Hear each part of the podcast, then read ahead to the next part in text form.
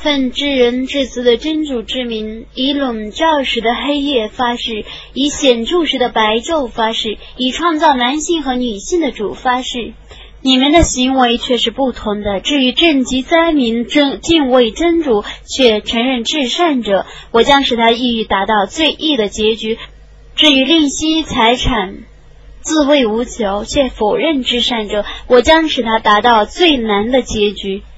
当他沦亡的时候，他的财产与他有什么裨益呢？他却有指导的责任，我却有今世和后世的主权。故我警告你们一种发焰的火。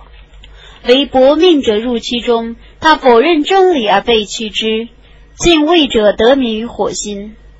他虔诚的施舍他的财产，他没有受过任何人的应得的恩德，但他施舍只是为了求他的至真主的喜悦，他自己将来必定喜悦。